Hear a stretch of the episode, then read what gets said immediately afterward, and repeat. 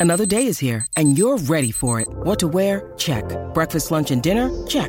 Planning for what's next and how to save for it? That's where Bank of America can help. For your financial to-dos, Bank of America has experts ready to help get you closer to your goals. Get started at one of our local financial centers or 24-7 in our mobile banking app. Find a location near you at bankofamerica.com slash talk to us. What would you like the power to do? Mobile banking requires downloading the app and is only available for select devices. Message and data rates may apply. Bank of America and a member FDIC. This is the Decibel Geek Podcast with Chris Czynszak and Aaron Camaro. All right, folks, here we are. We're back once again, ready to rock your socks off. That's right, this is the Decibel Geek Podcast.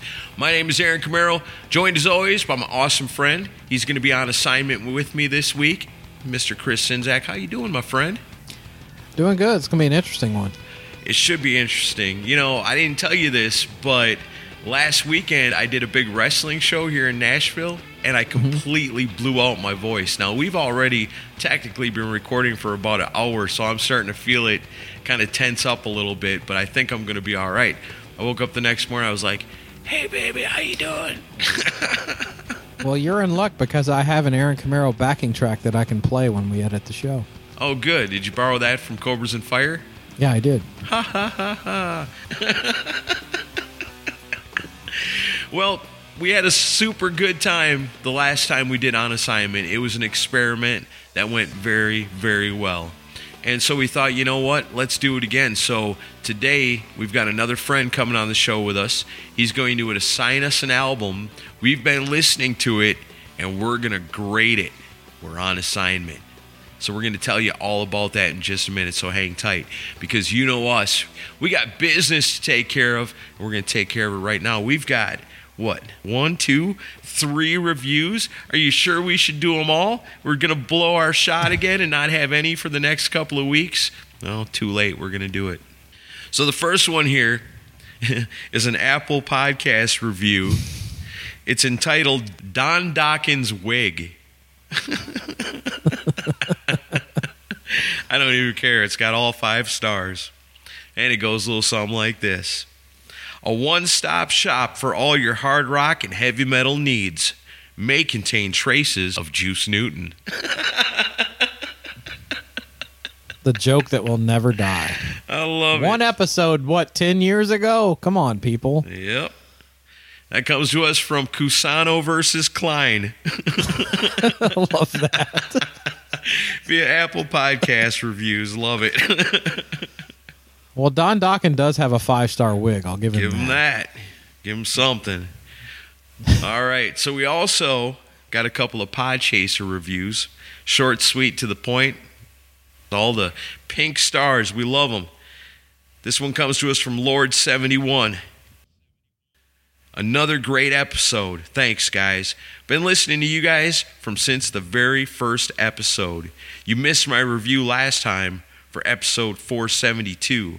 Cheers from Finland. Nice. Oh, hey, look here. it's another one from Lord 71. This is the one we missed. This is the one we missed. great, great episode. Always fun to listen to. Thanks, guys. Keep up the good work. Thank you, Lord 71 from Finland. That's very awesome, man. We appreciate it very much. yeah.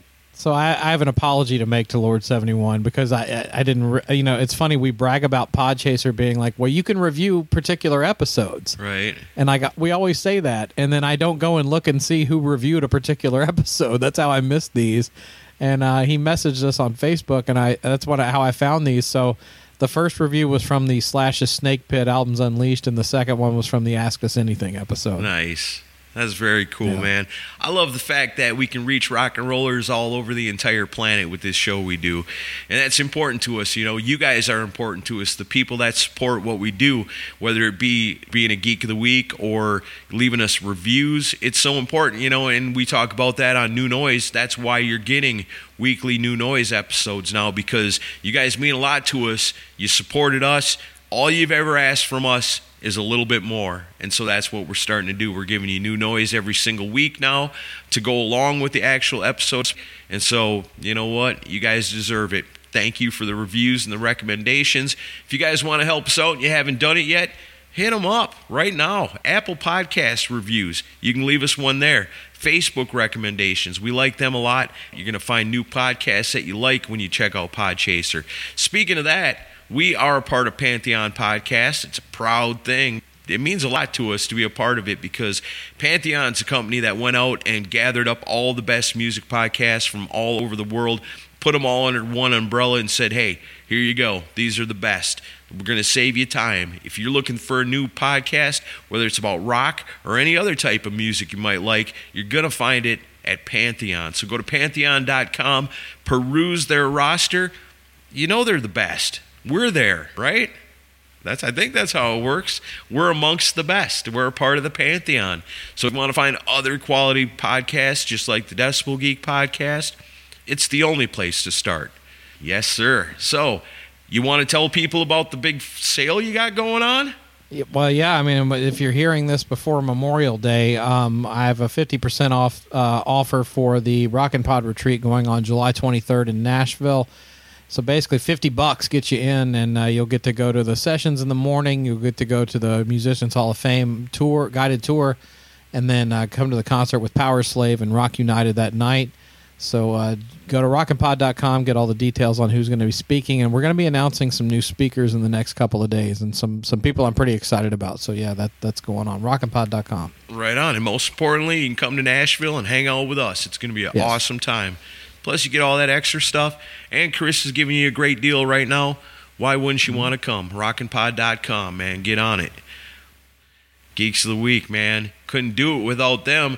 These are the people that take last week's episode and they get out in the Twitterverse and the Facebook world and they share it and they retweet it. They help us get the word out. Man, we got a big list this week, man. Everybody loves when we show the world even though Headbangers Ball is gone, even though you can't go to your grocery store and buy a hit parader, even though you can't turn on your radio and hear great music anymore that you haven't heard a million times already, you've got us. When it comes to the Radio Sucks radio show, we always do our best not to let you down by searching out the best music that you might not be hearing, and it's always nice to know that that's appreciated.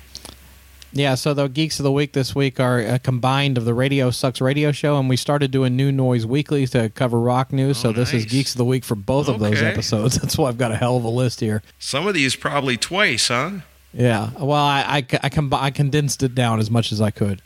All right, Geeks of the Week this week are Adam Cox, Rock and Ron Runyon, Pantheon Podcast, Brent Tibbet, Shameless, Kenny Knight, Shane Aber, Steve Libby, David Glenn, Mark Alden Taylor, Mark and Jerry BS Sessions, Freeform Rock Podcast, Bill Elam, Matt Porter, Big Bushy Power Hour, Sit and Spin with Joe.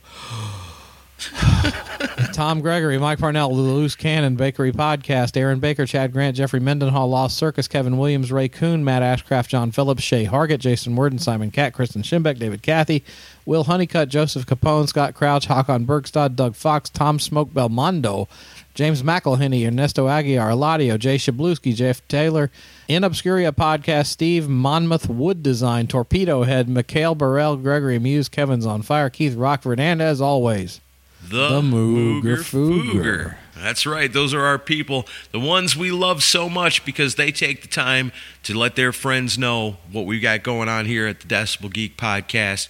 That is a whole lot of rocking and a whole lot of talking about rock and roll. That's what we love to do. You guys love it when we do it. It all works out pretty good. So today, I'm ready to get into it. We did this before. It was pretty cool. We wanted to try it again because we never know what album we're going to get when it comes to On Assignment. So why don't we go ahead and bring in our guest and talk all about it? Yeah, welcoming to the show Dennis Talbot from the Ages of Rock podcast. I think this is the first solo appearance you've made on the podcast, so uh, welcome, welcome. Thank you. I appreciate it. Yeah, I think this is the first time we've been on there. All th- maybe two of us or three of us. I can't remember. It's been so long ago. But uh, no, you contacted me the other day about this, and so I'm sorry. but I'm probably going to wreck your show. it was the funniest thing because whenever you you said that the first because I I think I typed to you. Well, let me think about this. This is tough. But in the back of my mind, I was like, I know what I'm going to say. and then whenever I brought up the album, I, I, I texted, and I talked to Bill and Alan, the other co-hosts of this Ages of Rock podcast, and I said, uh, I said, I'm going to be on uh, on Chris and, and Aaron's show. I said, guess, and I got to pick a record. Go, which one? Alan knew what it was right off the bat. Right. Yeah. But anyway, so I'm gonna. So I brought up the New England, uh, the debut album, This- the this- self-titled, self-titled album, from 1979. 1979. Yes. So, uh, you know, interesting choice, and I gotta wonder if this does this album like hold a special place in your heart from childhood, or, or like what's your history with this record? I see. I'm guessing. I was thinking about it the other day when I first when we t- first started talking about this. I I know I bought it at Sears at Evansville. I, I was on a trip getting my my braces adjusted, and I believe I saw the uh, "Don't Ever Want to Lose You" video on Don Kirshner rock concert, probably the week before or something like that, and just absolutely the you know, we, we, you know, we, me and my buddy, we, you know, we'd always, he'd stay at my house or I'd stay at his house and we'd watch it every weekend, you know. And I remember just the video. I, the song was catchy. I liked the guitar work in it. I liked the keyboards in it, synthesizers. And I'm like, I just I fell in love with it. And I brought it home. And it's one of those ones that either, it's a, it's a love hate album. Um, most of my friends didn't like it. Mhm. So I was kind of, but I listened to this album just over and over. I, I just thought it was a great album. You know, like I said, there was some other, they made a couple other videos. And then, you know, and I bought it before I knew that there was any, you know, there's about three uh, Kiss Mm-hmm. kind of that, that works with this, you know, with the, you know, Bill Aucoin. I didn't realize that he was their manager. Did not know that Paul Stanley, you know, produced and helped them actually sang background on that song. And then, of course, then afterwards, uh, when the band kind of fell apart, they actually, uh, when I think it was who was it, uh, John Fannon left. Then they got together with Vinnie and started a band called Warrior. And then Vinnie, right before Vinnie went to Kiss, so it was kind of a project that never really got going. So there's three things, you know, that's kind of tacked on to Kiss, which you know I was a huge Kiss fan, but didn't know at the time when I first found, you know, fell in love with these guys. But this record is basically a one hit. I mean, it's you know that they had a couple more albums, but they never really went off the ground, and they just kind of disappeared. Yeah. Well, Yeah. to me, I mean, I I didn't know about this record until uh, I was uh, w- we had Hirsh Gardner lined up for one- uh, you know I had Hirsh lined up for one of the Vinnie Vincent specials very early in the show. I think it was before Aaron even came on board uh, that I interviewed Hirsh.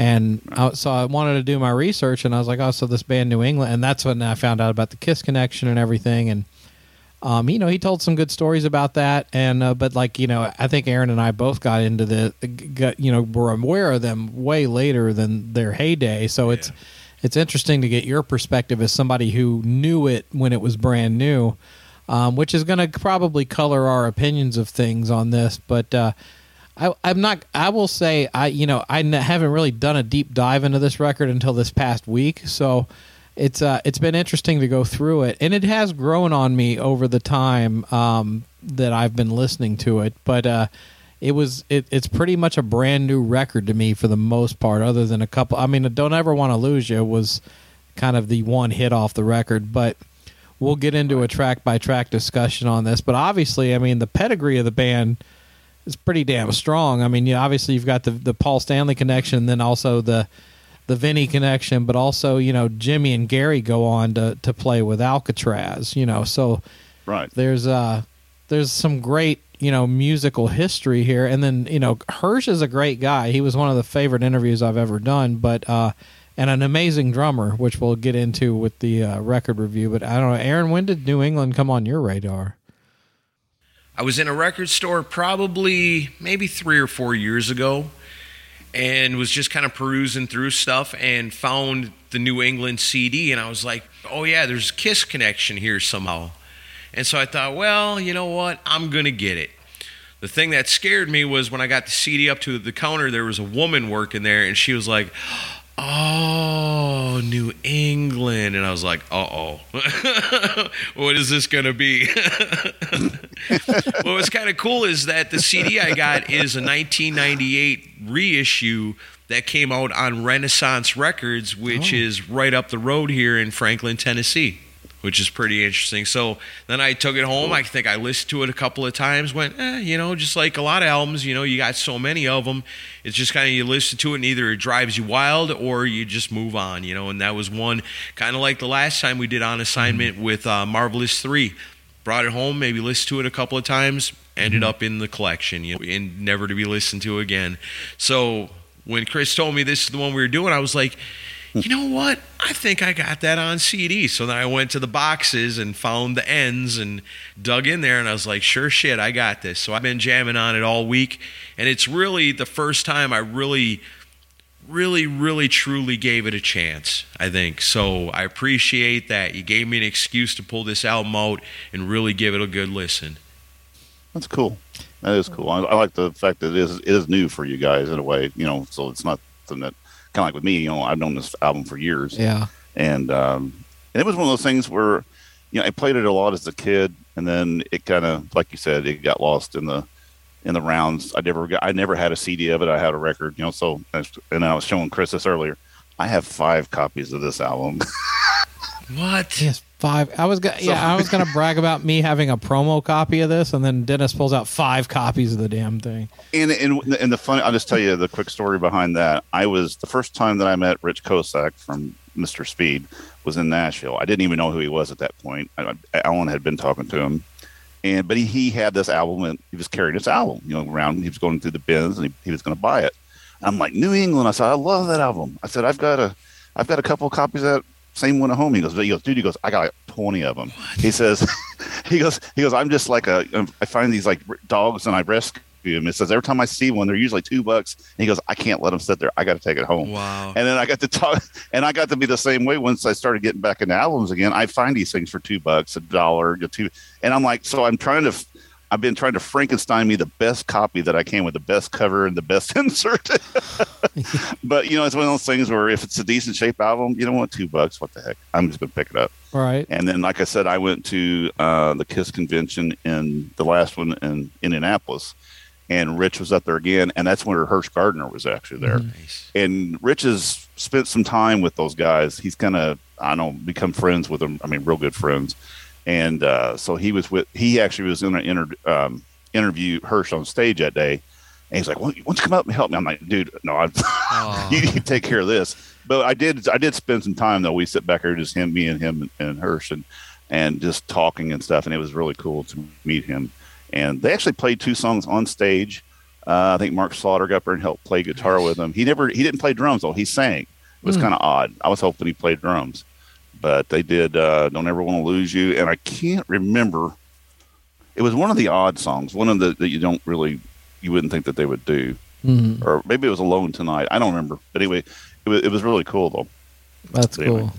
Uh, Yeah, and Hurt's a great drummer. Yeah. Oh yeah. Oh yeah.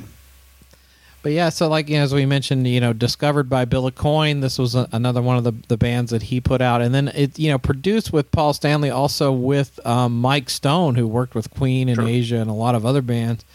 Um, the thing I it, uh, you might know this, Dennis, because I don't know, like, because obviously Jimmy Hirsh and Gary went on to other things, but like you never hear much about John Fannon. Did he do anything of note after New England? You know that I don't know. I do know that they have got together and they've done some reunion shows, and he still sounds good. I mean, I've is that actually doesn't sound too bad. If you go on YouTube, you, you could find a few of those shows. Um, Yeah, because that's the thing about this album is John Fannon really is the band when it comes to writing the songs and everything. Like he writes all the songs and and they're all him, you Right. know. So it's it's kind of like it's a band, but it could easily just be him because he writes and does everything. yeah, I mean, really, I don't. You know, going through, I'm just kind of. I've got the Wikipedia thing up here, just kind of going through. But yeah, they really never mentions. You know, he leaves, and then the other three go. You know, and start that start Warrior with Vinnie. Mm-hmm. But other than that, they really don't talk much about him, and, and he doesn't even have his own page, so he's it's not. It's surprising though because That's wild. very talented cat you know Yeah. good- great writer good singer good guitar playing and Mm-hmm. um Because you could have seen him go on to do like a Michael Bolton type thing, Sure. you know, where he could have been like a heartthrob kind of in the 80s, mhm. especially Yeah, with he- some of these love songs that he writes. Yeah, no, Yeah. he had the look and the, he's, and he's got the ability. I'm like you. I'm surprised he just didn't go. You know, maybe he just got a bad taste in his mouth from you know from falling through the cracks with this band. You know, who knows? Maybe that's our new white whale. We got to find this guy and figure out where he is. Get a John Yeah, Fannon okay. interview. Uh huh. There you go. The John Fannon special, volume five. He'll learn to hate us. we'll do a fake interview for April Fool's Day. Dennis will be the only one like you sons of bitches. Yeah. I took off work for this, you asshole. fell for it. Sucked in. Too funny. Yeah, oh funny. man. So we want to get into the songs and uh, share our our grades and our thoughts on these things. All right. Sure. All right. So it opens up with "Hello, Hello, Hello." Um, Dennis, you're you're more of the expert on this band than we are. So like, what what do you think when you hear this uh, this title this this lead off track? Well, I, I, I we talk about on our show a lot of times the sequencing of an album, Mhm. and I think this one here has a good sequencing. Just you know, just for the tra- fact of you know you're starting out with hello, hello, hello, and then your last song's encore. You know, it's kind of there. You go. It's you know, it opens the book and shuts the book. Um, I, I like this song. It's one of those ones that's it doesn't it doesn't grab you by the by the nads at the very beginning, like you know, like Bill's Bill's thing is always, you know, he wants that first song to catch him and hook him, and then he'll stay with it. You know, I think that's why Bill doesn't get into this album.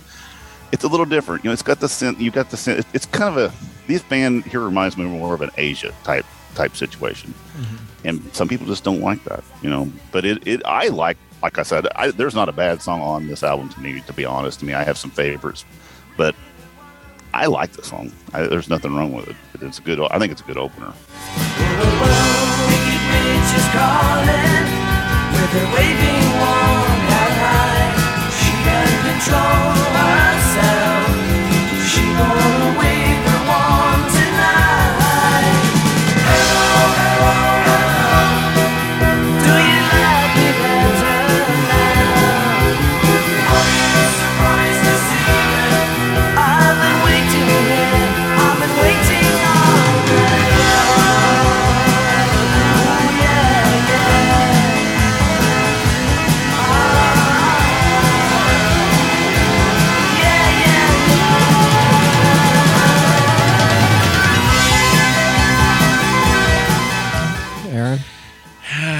Start out by premising this as when I do these, I don't like to give out A's or F's because A's are something I don't think you can just throw around, and F's are something I think you really need to deserve. Man, this song starts playing, I go, uh oh. I don't know if I'm going to like this because it starts out with the keyboards, which I mean, it's it's the end of the 70s, you know, that's a big experimental thing at the time and but looking back on it now some of those keyboards from the late 70s early 80s kind of they don't hold up anymore because they come off as kind of casio-y you know kind of cheesy kind of calliope sound. A lot of them, right you know. yeah and so Yeah. like and i agree with mm-hmm. alan on that where man i don't think this should have been the main track you know this this one could have been buried in there somewhere because it seems like out of all the songs on here they start out with the song i feel like might be one of the most filler songs on the album which would have been better to kind of tuck that away somewhere but being that what it is i mean it's it's kind of yacht rocky a little bit. It kind of feels like AM Gold a little. It's almost got like a little Beatlish thing going on in there. But man, the keyboard overkill on it kind of wrecks it for me. I like an album with a strong punch and grab you too. I hope you don't hate me at the end of this, but I got to give this song. I got to give this song a D. I'm gonna give it a D. a D. Ooh. So, for for me, you know, I have to kind of view this album through a different lens. Um, not because like everybody hears the Kiss the Kiss connection with Paul Stanley and like, oh, well, let's compare it to Kiss. That's not it's not a fair thing to do with this record or this band. Um, you have to view it kind of on its own. I will say, because we're doing giving grades. I almost wanted to fail this record for one thing because I thought they were cheating off ELO's homework. Yeah. There is some cl- very similar similar stuff on here. I mean, major. I noticed that the other day. I was listening to it, going, "Man, I didn't realize, but that is an ELO." song." Well, and I think my overall opinion of this record is and like this is also one of those bands. They're talented. They can good. They can write good songs. There's good musicianship. There's good singing. There's like everything you would need to be successful. But at the same time, I think it suffers from them trying to be other bands. And I think, and and some of the songs are good songs, but they don't stack up to overtake some of the bands that they might have been influenced by. But that's not a shot at them. It's just the way I view it. Um, for this song, I immediately hear Beatles like a or like a cross between ELO and Cheap Trick when I when I hear the opener. Um, and I you know I've, I'm going to go off my notes. The synthesizer slash keyboard is distracting. Yeah. It's uh, it's so high in the mix. Um, the harmonies, the, the it has some really nice lush harmonies. It's got a good melody. The musicianship is good.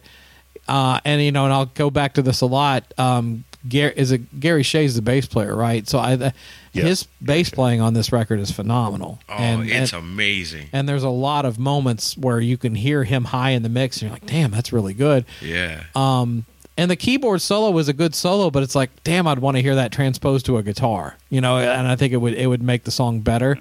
Um, I do like the song, and if I I have to view this record differently from a hard rock Kiss style record, so to me, I would give this a B minus. That that that's my grade for this one. Yeah, because if you're looking at it as, you know, Paul Stanley produced this, so it's going to be a hard rock and Kiss type record, probably think of it more in 1979 like, these are the songs I wish I could do that Gene and Ace won't let me. You know? like someday Kiss is going to have a keyboardist, damn it. All right. But other than that, you know, when you talk about like on the whole, production wise, this album's got a really strong production because there's some spots in there, and it makes sense that that Mike Stone did a lot of stuff with Queen prior to this mm-hmm. because there's a lot of that epic. Boy, I don't even know how to describe it. It's got like that over the top kind of production to it. The overall quality of sound on this album, it's a plus, man. It the sound quality is excellent on it. Mm-hmm. And like you said, I like way sometimes the bass comes a little stronger, and sometimes the guitars come a little stronger, and the keyboards are strong through most of it. But there's a lot of up and down in it that I like production wise, where like this comes through Right. and then falls back, and then that comes through and then that falls back. You know, things like that. Little things they were doing in the studio back then that may have been cutting edge for the time. You know, so thumbs up to Paul Stanley and Mike Stone for production on this whole thing. It's excellent. Yeah, and the thing, and the thing too, real quick, you know, on the keyboards, it is like you said. This this guitar, this this album is super duper keyboard heavy. I mean, it's just, I mean, big time.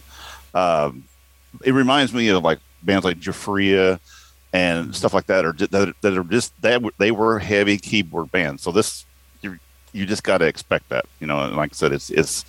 I'm like you. The the bass playing in this is phenomenal. Guitar playing is phenomenal. Everything's great.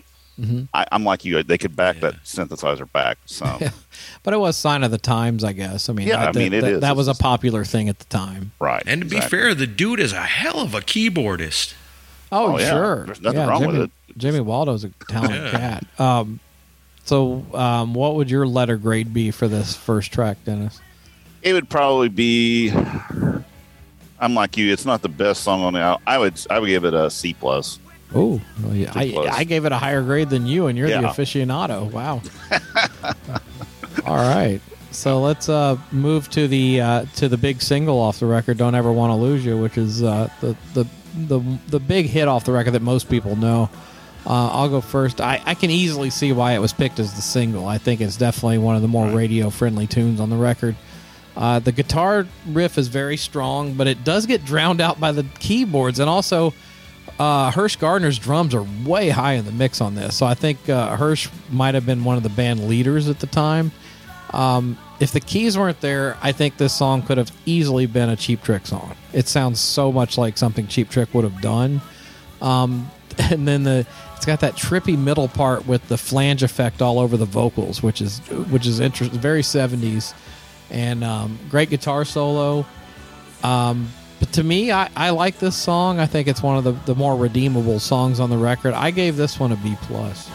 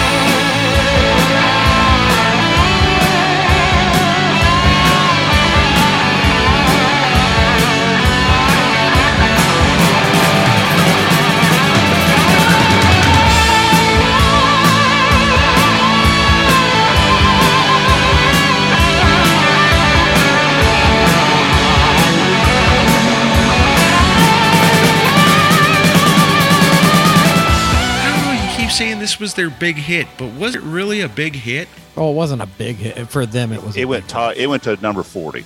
Yeah, on the, on the billboards. That's the only Yeah, one. because I'd, I'd never heard it before. I know it was the single, but never heard it before actually listening to the CD.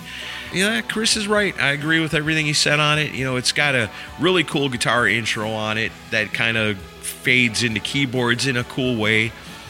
It's super poppy, but it's a good song. It's well written. It's really catchy. It's a really catchy song. This is one you kind of, you know, whether you know what you're listening to or not. If you, if you just played this for somebody, I think they'd probably dig it. You know, it's it's pretty good. I gave the first one a D. We're gonna step up. I'm gonna give this one a C. Yeah, I give it. I mean, I, I love this song. Um, I think it's. I'm like you. I, I just love the guitar riff in it, and like I said, it's super catchy, super hooky. You know, it catches you right off the bat. For me, like I said, and, and it, it for and for to be a hit, to it's almost six minutes long. It's Yeah. five and I think five minutes 30, 40 seconds, I guess. So it's it's a long song. Um, there again, you know, when we talk about, and we could probably say this on every song, the keyboard needs to be cranked back just a little bit. but I do, I, I think it's a well done song. The video for it's really cool. And, you know, like you said, that flange thing is kind of goofy, kind of 70s, but that, you know, at that time it, it, it sounded cool.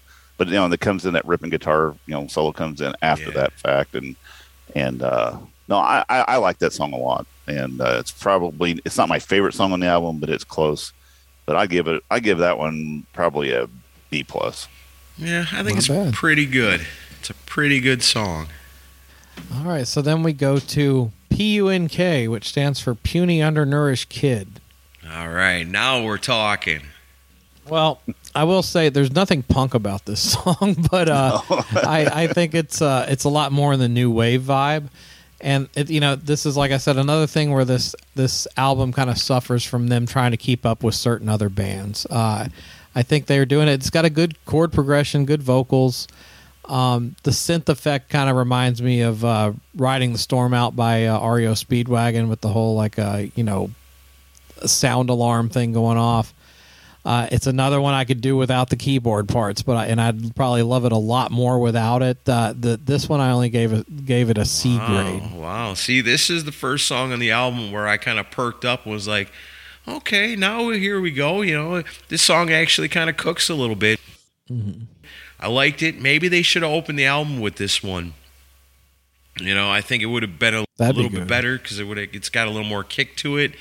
The song, I don't know. I like this one the best so far because it's like, yeah, the keyboard is still pretty powerful in it, but in this song, it's almost like a second guitar. You know, if you listen to like the guitar solo and like the breakdown, the keyboard breakdown right before the guitar solo, they find a way to make it where they're on an even kind of playing field with the guitar and the keyboard in this one. And you know what? It's funny. Your grade drops down, mine goes up. I give this song a B. Yeah, I agree with both of you guys on this stuff. Um, as far as you know, being a one guitar band, you know, they they do use the keyboard this time around on this song in a better way. I mean, it is still heavy, but you know, using it as another guitar, playing the same riff together, I think that was really cool. Um, I'm trying to remember, and I just was trying to look it up, but I can't find it right now. There was a second video for this on this album. I don't remember if it was Punk or if it was Shoot and I, I can't remember. I think it was Punk that, they had the other video for, and it was really cool. But I, I can't find it now. I can, but anyway, um, but no, I, I do like this song a lot too. Um, it's it's you know you're coming out of that first you know that first song is kind of draggy, and then you got you know Don't Ever Want to Lose You is a solid song. Punk knocks it you know another just another hit to you. So yeah, I, I do I do like this song a lot. Um, it's not there's some there's some odd lyrics in it. It's kind of goofy Yeah. and uh, you know, it kind of just catches it weird. But no, I'll, I, it's I got three three of my favorite songs on this, and this this is one of the other ones I like a lot too. I think it's really cool. Yeah, there's a line in this song where it's something about like everything he's doing is rhyming and it's got a good flow to it. And then he and then he says something about you better change your diet and it doesn't rhyme with anything he said up to this point.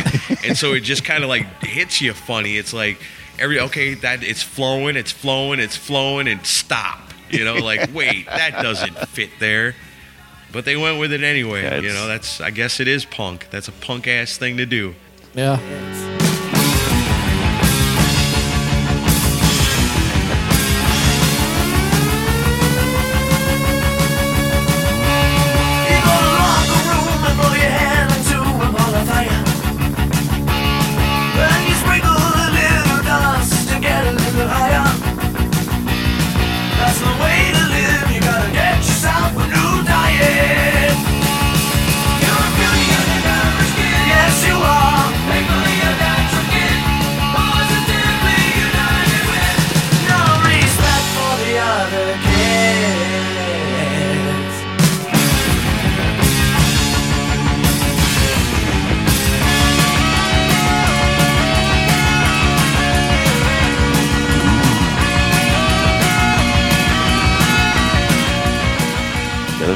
Odd lyrics in there. But again, too, you know, sometimes we talk about these bands that never really made it as far as you'd think that they would have. And a lot of times I find is that it's hard to pin down the band within the album. Like, what kind of band are you? Are you a rock band? Are you a ballad band? Are you AM? Are you yacht rock? What are you? You know, and starting off this album with these first three songs, you start out with kind of the slow, I don't know. I don't want to call it slow because it's still kind of upbeat, but the hello, hello, hello is kind of weird. And then you go into the really poppy, really catchy, don't ever want to lose you. And then you go into this more rocking, kind of chugging song. And it's three very different songs by one band kicking off this album. And the rest of the album really kind of keeps going like that. It's like, it's almost like a different band on every song. You know that might have been their demise too, because you know you can't really classify it. You know, you're not gonna mm. you're not gonna get the heavy guys. They're gonna they're gonna, they're not gonna like the pop type Right. stuff. Then you're gonna get people that maybe like the the easier sounding songs. They're gonna they're gonna say punk. What kind of that's a stupid song, you know. And it's so it's mm-hmm. maybe they went too too far to each spectrum, you know, on this album. Who knows? If you hear "Don't Ever Want to Lose You" as the single and go, okay, you know, I think I like this. You know, it's poppy, it's catchy, Sure. you know, and I like that. And then you get it, and then you hear punk, and you go, well, I don't like that. That's not that's not nothing like I, what I thought this album was going to be. Right? Yeah, I think it it you know, it, you know speaking of another Kiss connection, um, you know, Wicked Lester had the same issue. It was like them Yeah. trying to ch- chase down whatever people liked, and you know, if you have every song sounds like a different band, then that's not going to help you as far as success goes. You know, it, it it's an interesting timestamp and album to listen to because of the you can like hear the late 70s on this record with what they what the influences they pulled from to do it um and you know and then uh, the next song shall i run away is another one where it's uh it, it's got really good slide guitar playing and the acoustic musical bed but this sounds to me this sounds like Styx with a less flamboyant singer. You know it, it's it's almost progressive rock uh, on this one. Um, i don't think there's anything necessarily bad about this song but it just kind of sits there for me. It doesn't really take off to me. I think this is this is definitely a filler track to me. This got one of the lower grades on my uh, list. I gave this one a c minus. I actually didn't know how to feel about this one because, again, you know, if you look at the first three songs and then you look at track four, which is Shall I Run Away, completely different than everything else. This one, it's Yeah. ballady. I got more of a like a Bowie kind of space rock kind of so, kind of a mm-hmm. feeling off of it. It's trippy. It's got really cool guitars, but there's weird stuff going on with the keyboards. Again, the bass and the drums, just take my word on every single song on this. The bass and the drums are outstanding on every single track on oh, here, and this one especially. Yeah. But yeah, weird, trippy song, kind of like I said, Bowie-ish, out there, like outer space type rock tune. But I did not like it. I think it's pretty good. I'm gonna give it a C. Yeah, it's it is a definitely a ballad. But it's still it's got cool. the ballad it's still stamp cool on it. though. But it, it is a good song. I, I, and it, I'm like, I'm kind of like Chris. I don't think it, it doesn't really, it doesn't shine, but it's, but it is a good song, and I'll, I, I, I don't skip it. You know, I'll listen to it because there's some cool parts to it. You know, it, but it's just, I'm like you. It, it is a, it is a kind of a cheesy Styx kind of lower grade Styx type song, and it's kind of, um, I don't know, but he's got a great voice, and and going back to what you were saying earlier too, I never really paid as much attention to the bass as I did this this week listening to it, and it's like every song, it's like, damn, Yeah. he is tearing it up. he's You know, doing you- a lot of cool stuff like I said, yeah. he's adding a lot of a lot of uh, a lot of to the songs.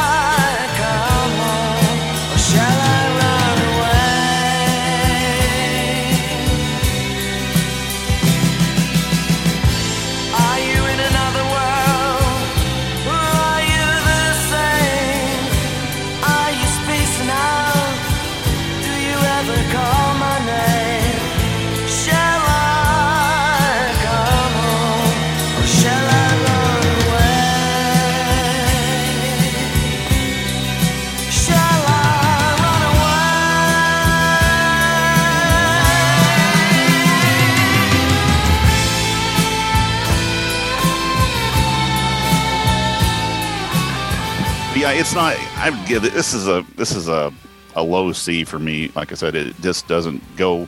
It's not the best slow song on the album. Put that way, because there's a couple. Right. All right. So then uh, we go to Alone Tonight, and uh, my first note on this: the bass playing on this song is incredible. and, uh, yeah. and uh, I I love the guitar riff on this one.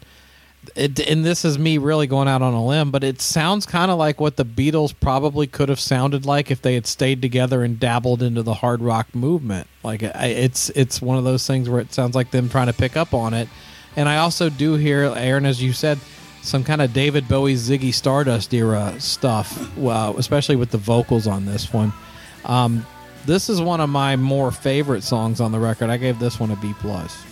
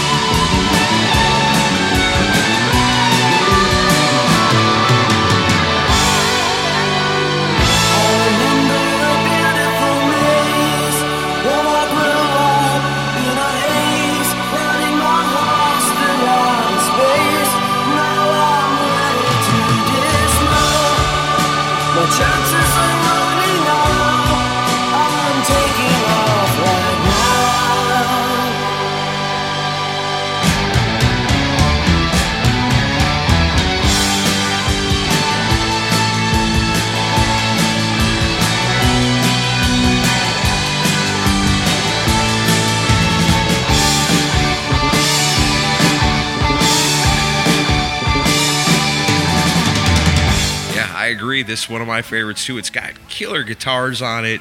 The solo is outstanding. The guitar solo is just outstanding on this song.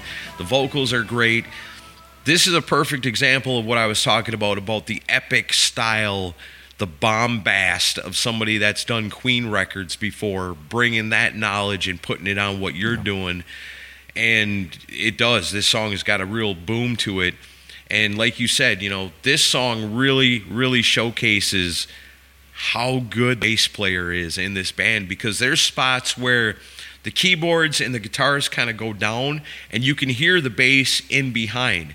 And it's like any moment that that guy's got that isn't holding together the song it's you know something going on like that in between. And it's like you listen to that and it's like wow that's cool wow that's cool like holy shit what was that you know and it's like it's just kind of pops up and then it goes away and then it pops up and it goes away but man the bass playing on that song is just outstanding Yeah, I agree with you on that, and I, think this is a good song to end the first side. You know, if you're listening mm-hmm. to it on an album, it's a good.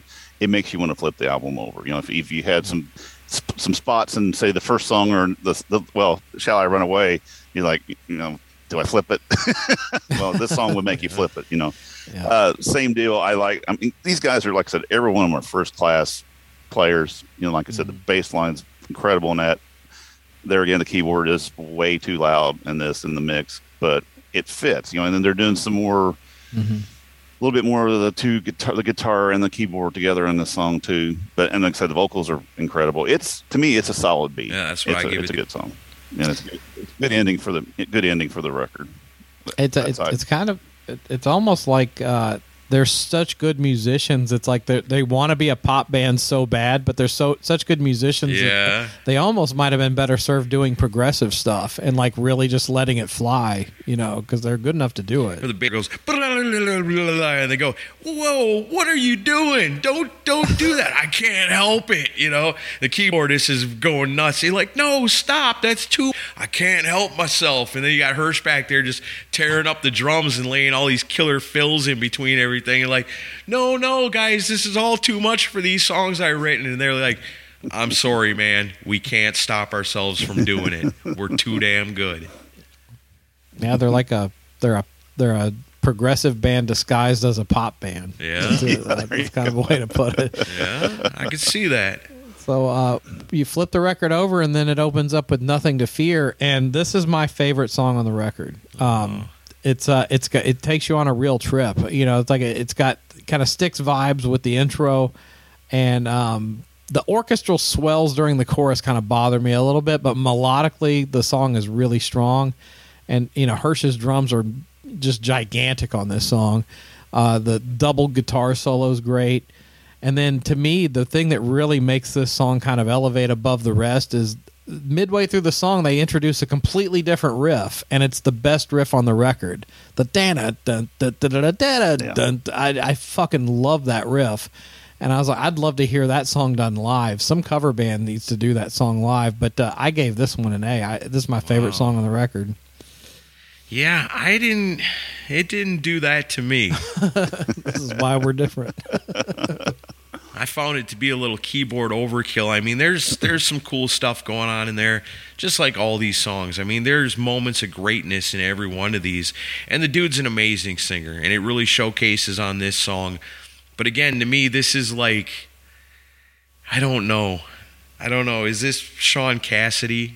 I mean, it's it Shaun just- Cassidy. It kind of Oh, a lot of this stuff seems like it's just it's just too sugary, just too sugary for me.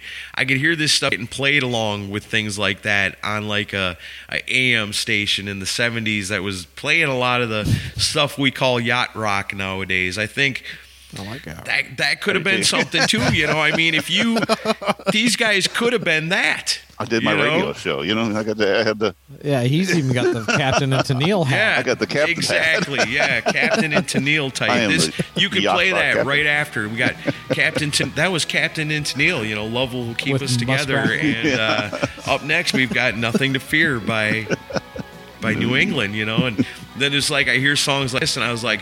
Oh, that's why that lady at the record store almost wet herself when I showed her this album.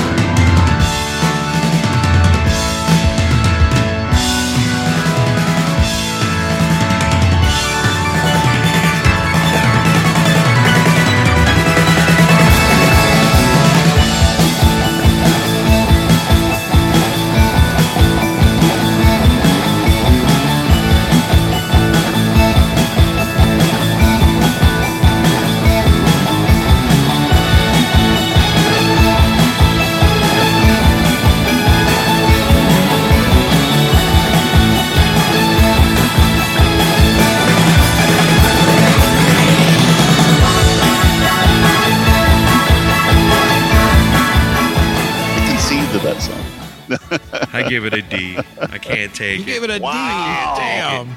Oh man, We differ greatly on this one. wow. Well, I'm gonna I'm gonna agree with Chris on this one. I this is this is one of my favorite songs on the album, if not the favorite. Uh, lyrically, it's fantastic.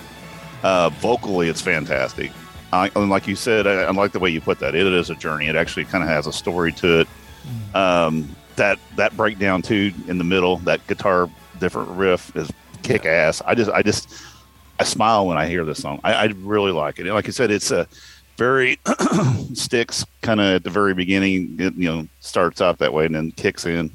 No, I, I love this song. It's I'm gonna have well to go done. listen to that again. I must have oh. missed something. I don't know. Yeah, I give it an A too. Start it midway through We'll and just go halfway. I think you'll like it. You'll like it Trust more. me, it'll get better. Well, that riff really takes it to a different level, and they just kind of jam out on it for a while, and just like I Yeah. was just like bopping my head to, it's like, damn, that's a fucking good riff. Um, but yeah, I I love that. So then that goes to sh- the song "Shoot," and my first note on this song was if Deep Purple and Cheap Trick had a baby. That's what this song sounds like to me. Um, it does. It's uh, it's not one of my favorites on the record. It's a decent song, but it, it does feel like those guys kind of chasing something else. Um, and again, the keyboards distract a lot from what could have been a good straight ahead rock song. I just gave this one a C. I, I, I like the idea behind it, but I don't think they executed it very well. wow. And you love this one, right? Favorite song on the album. this is why we do the show, though, right?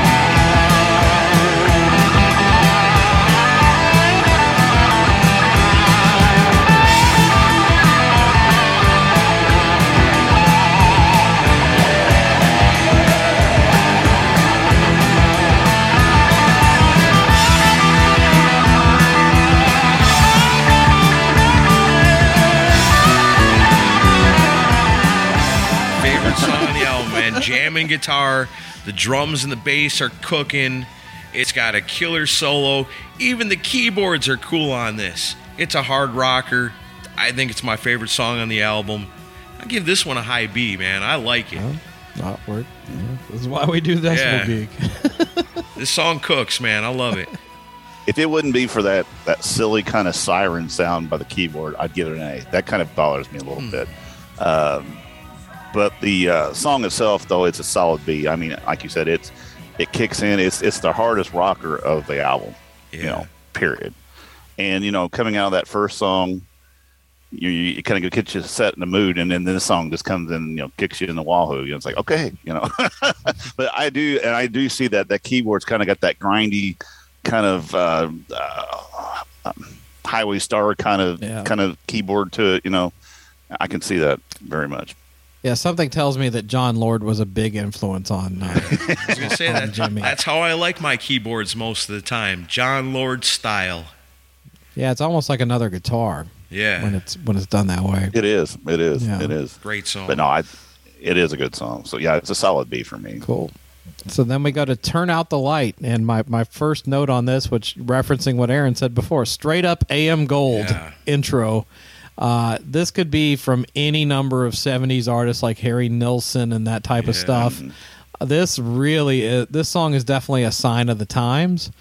But I in the, I will say because like I mentioned, I do love yacht rock. I I like that type of stuff. So if you're in the right mood, I, I'll go back to this song because I like the laid back sentimental vibe of it. Um, but it's there's no doubt it's a sappy sappy song. Um, the guitar solo is great. I do like that one. I did give it a B, and I know Aaron gave it probably way lower than that. But I this in the right mood, I'll definitely will go back to this song and listen to Wow. it again. what is this? Kenny Loggins? Like guns. No, it's David yeah, LaRoche. No, it ain't that.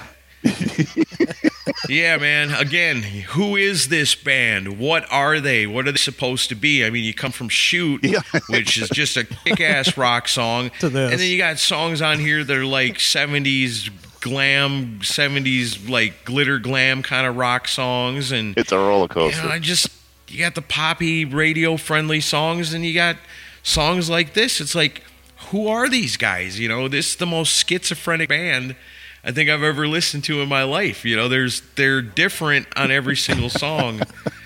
Yeah. Certifiable. I mean, it's got a beautiful and emotional guitar solo in it. I'll give it that. It's pretty killer. But as far as man, I don't know. I got to give it a D. it's just too cheesy for me. Them keyboards are too much. Oh man. Wow. Well, unfortunately, I like cheese, Me too. and I like yacht rock. You know, that's that's my. I mean, if I'm not listening to rock, I'm listening to yacht yacht. Me rock. too. So, I, I like this song a lot. I think it's it's the best slow song on the album. and I think the keyboards aren't overdriven that hard on this one either. It's kind of they got it the shit together on this one. Yeah, it is. Is it is it poppy? Is it is it candy? Is it you know? It's it's every everything you said, but that's what makes it cool. Can you imagine what it would be like if for just one minute I could turn up light and go back to the days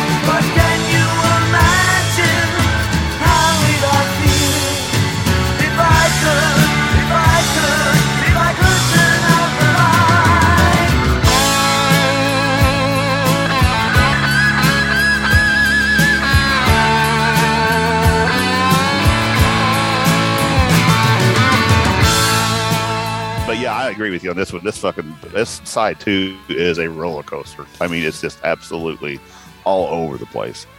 But no, I I give it a real high B. It's it's a solid song for me. You just gotta and you gotta be in that mood. Yeah. You just gotta be. You know, if I want to, you know, Yeah, I, I'm not going to go from listening to Overkill and then go to this song. I mean, that's not happening. no. Right. But again, you know, even even in that context, it's kind of tough to go from shoot to that. You know.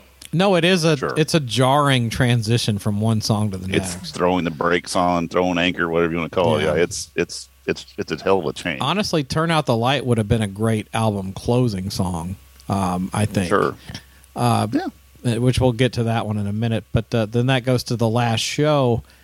Um, this one's a little odd. I, I like, I do, and then one thing I do like about, and this is something from albums from the '70s, especially that you don't get anymore, which it, nobody really listens to albums all the way through, was how it segues from "Turn Out the Light" into the last show. I like, I like that when part. songs segue from one into the other. It's just, I like that it's part. cool. Um, I like how it does that. Um, it kind of starts off like a Billy Joel song, which um, is not necessarily a bad thing, but it does remind me of something that he would do. The thing I like the most about this song is the guitars are finally out more in front on this song. You can hear them way more, and they're not drowned out by keys. Um, I wish that was the case on the whole record. It's a decent song overall, and but I, I still just gave it a C plus. It did it didn't do a lot for me, but it, but it's one I probably wouldn't skip if I listened to it again. I actually really like this. I think this is one of the cooler songs on the album. Hirsh Gardner, you know, give that guy an award for what he's doing on this song. The drums are just out of this world, man. The fills that guy comes up with, you know, it's, I mean, it's not Bill Ward, Yeah. but I mean, it's for what he's doing. It's pretty damn cool, you know. So I think this is a guy that probably mm-hmm. deserves more credit as being one a guy you should be talking about when you're talking about some of the best drummers that ever came out, especially you're talking late 70s, early 80s. I love it. You know, there's some really cool riffs on here. Again, this is a perfect example of that. Like I said, almost like a bombast. I don't know how to explain it. It's like a certain thing like Queen had. Again, to that production that gives Yeah. it that epic kind of a feel. You know, where this thing is, it's a big sound. This is another one. I ranked it pretty high. I gave it a B.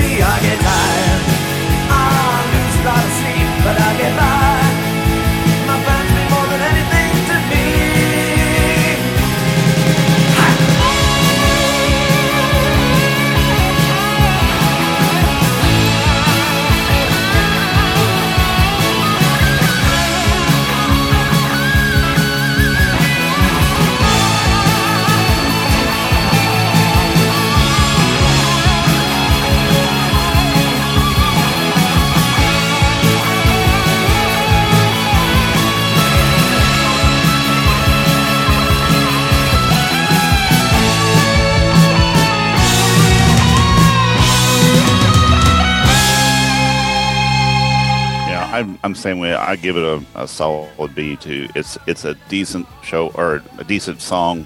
Um, Yeah. To me, it, it's got some. It's got more layers to it. It's a well written song. It's it's not it's not your typical just three chord kind of song. Like you say, it's got a it's got a, it's a little deeper than most of the songs on here. that's the word I'm thinking of too. There's a it's a deepness to this song that a lot of the other stuff is kind of a little shallow. You know, this one's a little deeper. I like it. Right.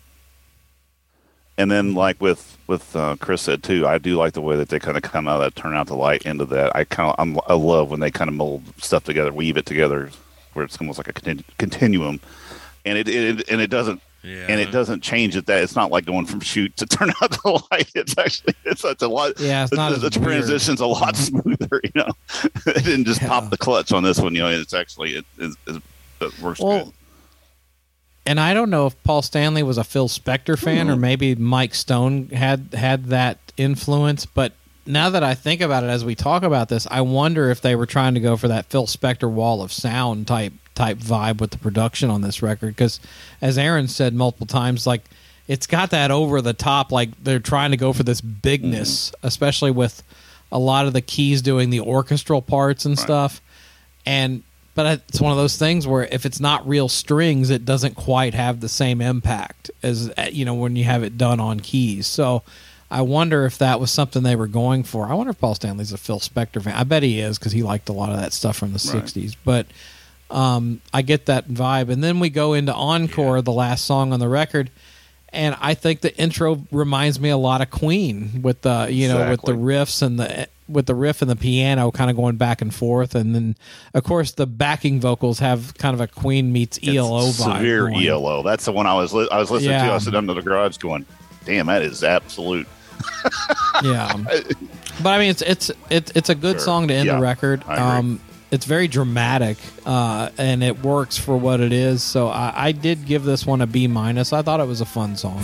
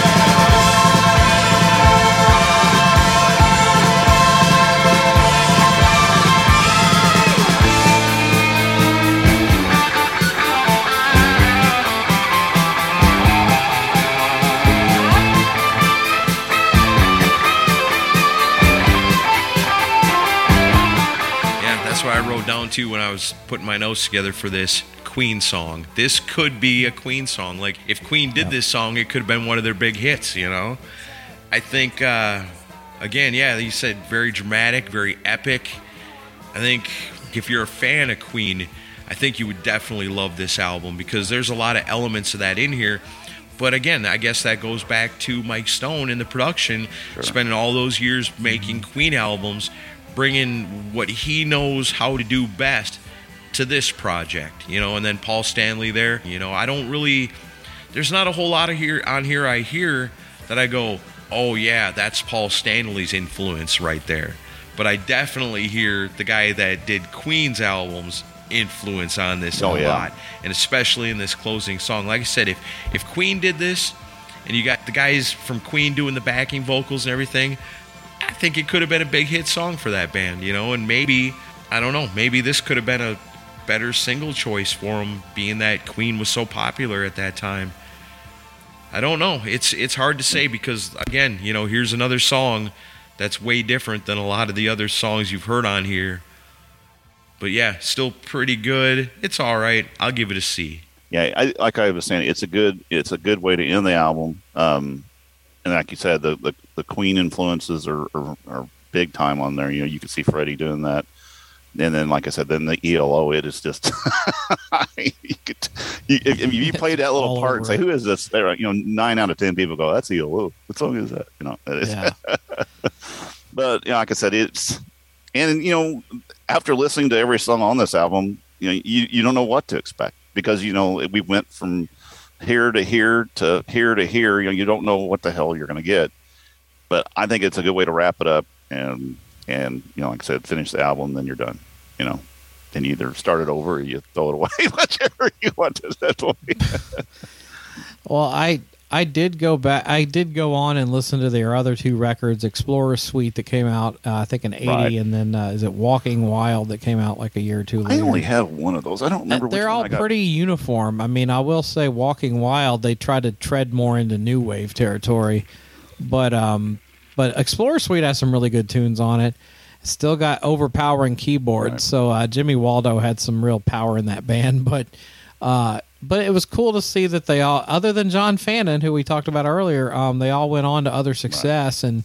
Uh, you know, very talented band, but also an interest. I'm glad you picked this record for us to go over because it, it's one of those kind of timestamp records. It's a real time capsule of the late '70s, and and it's Yeah. cool to listen to it. And as you know, Aaron and I both kind of came up through the le- mid to late '80s on rock and roll, so it's interesting for us to go in and kind of discover it all over again. But uh, you were there when it was brand new, so. Did you continue on being a New England fan, or, or was this album kind of the one? No, this was actually this. I had this album, and then um, I never. No, I, I, Bill just got me this. I didn't even know they had two more albums. To be honest, I liked them a lot, but you know, back in the days before the internet, before you know, they they weren't in magazines. They had the two videos on M- or on not MTV, but uh, Don Kirshner. Um, no, I mean at that point, see that would have been seventy nine and the 80s come along and you know i started getting into different things i started looking listening to you know i kind of went from because kiss kind of i lost my lost interest in kiss a little bit in the 80s um we were getting more into rush and and then you know of course in maiden and saxon and shit like that so it's just kind of i don't know new england was i just never kept up with them and it's sad because this album to me, and it, it has that thing where I just remember not that, one, but I I remember sitting in my room listening to this. I remember the day I bought it. So there again, I'm I'm I'm I'm tacking on a lot of memories. Yeah, you got know? an emotional attachment. and that's and that's and and that's why it's probably I'm, my grades are a little higher. Or the reason I listen to a little bit because when I put this thing on, I just kind of it's my time machine. You know, I go back and I'm, you know, I'm 79. I would have been freshman in Mhm. high school. You know, so I was, you know, it's just kind of, you know, like I said, none of my friends. You know, I'd pull that record out. and They're like, "Ah, shit! Don't put that stuff on. Let's listen to something else." You know, because they they didn't. You know, at that time too, we were buying. I was getting into Blondie. You know, starting doing a little bit different. You know, I was kind of all over the place. You know, I bought Supertramp and you know, listen. So I don't know, but yeah, it's I I'm, I think this this record time has not it's not held up real good as far as that. It, You know, it is a it's a dated album. You know, you can tell Mhm. when it was made. So it hasn't really, you know, like other albums that are kind of timeless, where you can put them on. You really can't, Yeah, but I mean, you can't really. in attach it to fairness, though, date. sometimes that's fun to listen to that type of stuff, though, because you can kind of put your head, you Sure. put your headspace into the late seventies, which is you know a cool thing to think about. But uh, you know, timeline always matters. Whatever between twelve and sixteen, whatever was around at the time, is Yeah. what you're going to gravitate towards. But um, I'm interested to see the comments uh, for this for this episode because I'm sure there's probably several people that love this record that are going to chime in on it with their grades, and we and we want to hear Sure. from from you guys listening. What do you think of this record? What do you think of the the songs? What's your individual grades for this record? But honestly, it, it, the more times I listen to it, the more it grew on me. So I know I'm going to keep listening to it. All right. Well, I guess for my final overall grade, I ended up giving, let's see, four B's, three D's, two C's, three C's. So around there somewhere, the D's pull it down, the B's lift it up. I'm going to give this album a solid C. I mean, it's great production, awesome musicianship. I mean, if you love ELO or David Bowie or Queen or Cheap Trick or The Cars, even, even Shaun Cassidy, even Steely Dan, you're probably going to like New England. Well written songs, cheesy ass AM gold. mixed in with some cool rock. You know, it's Yeah. it's pretty cool overall. I, I can't say it's bad. I can't say it's great. So I think C is a good, solid final grade for this. Fair. Yeah, looking over looking over my grades, B minus, B plus, C, C minus, B plus, A, C, B, C plus, and B minus. So essentially, probably rounds out to about a B. Yeah, that's overall. that's where I'm sitting, right at a B. And I think, like I said, and I think that has a lot to do with just the memories that, that are attached to it. But you know, like I said, it, it's there's nothing on there that I skip. To be honest, I mean, no. There, th there's not a bad song. Right. There's nothing I listen to on it, and I'm like, this is like poorly No. written or poorly poorly played or poorly produced. It's all well done. Yeah, there's just- definitely no F's on here at all. no. It's just more Sure. your taste, and, and I think too, it, it may be where you're sitting at that moment Yeah. too, because you know maybe I'm maybe I'm not in a mood for a slow song. Maybe I want it a little bit, you know. So it's but then there's other times Mm-hmm. sit back with you know drink or a glass of wine. Yeah, I want to hear that song, you know. So whatever floats your boat in the yacht rock world, you know. Whatever floats your yacht.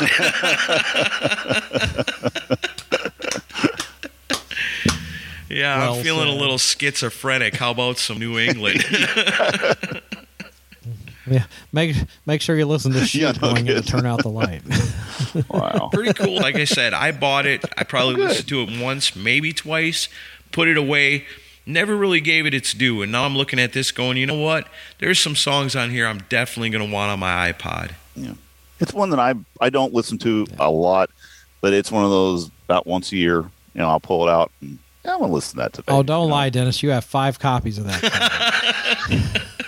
One for every room. That's true. This is this is this is Monday. This is Tuesday. I never have to go get it because I've got one in the kitchen, I've got one in the bathroom, I've got one in the living room, I've and you know, the bedroom. and as many records as I got and all that stuff, I I listen to this more than anything. You know, the iPad, I'll hook it up. Yeah. I just bought a stereo. I found a receiver at uh, at the uh, used place down here, like, like a Goodwill type place. You know, twenty bucks. yeah. I got it hooked up outside with the speakers, so I listen to most of my music out in the garage when I'm tinkering around out there and stuff. Oh, so that's cool. right on. Oh man. Well, Spotify is my friend. well, this was fun. Uh, we'll have some more podcasting guests uh, come on and uh, assign us more records because I, I I like being told what to listen to and then you know kind of forcing myself through it and then Yeah.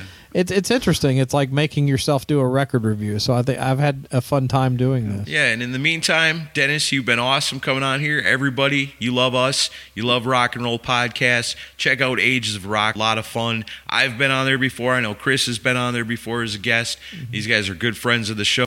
Give them some love and support. And we appreciate you coming on, Dennis. This was pretty cool, man. Oh, I enjoyed it immensely. I just was. I'm glad you guys had fun because I was like, going, man. Like Bill's like, they're never going to invite you back on with a record like that. like, what did you do? hey, we're a lot more diverse than he thinks we are. Come on. Yeah. I know. I should have told him we were going to do the elder. Then you would not be invited back on. yeah, Bill doesn't like that one either. So he is in hell. Oh man! All right, well, everybody, check out Ages of Rock, and uh, thanks, Dennis, for coming on. Nope, thank you. I appreciate it. Man.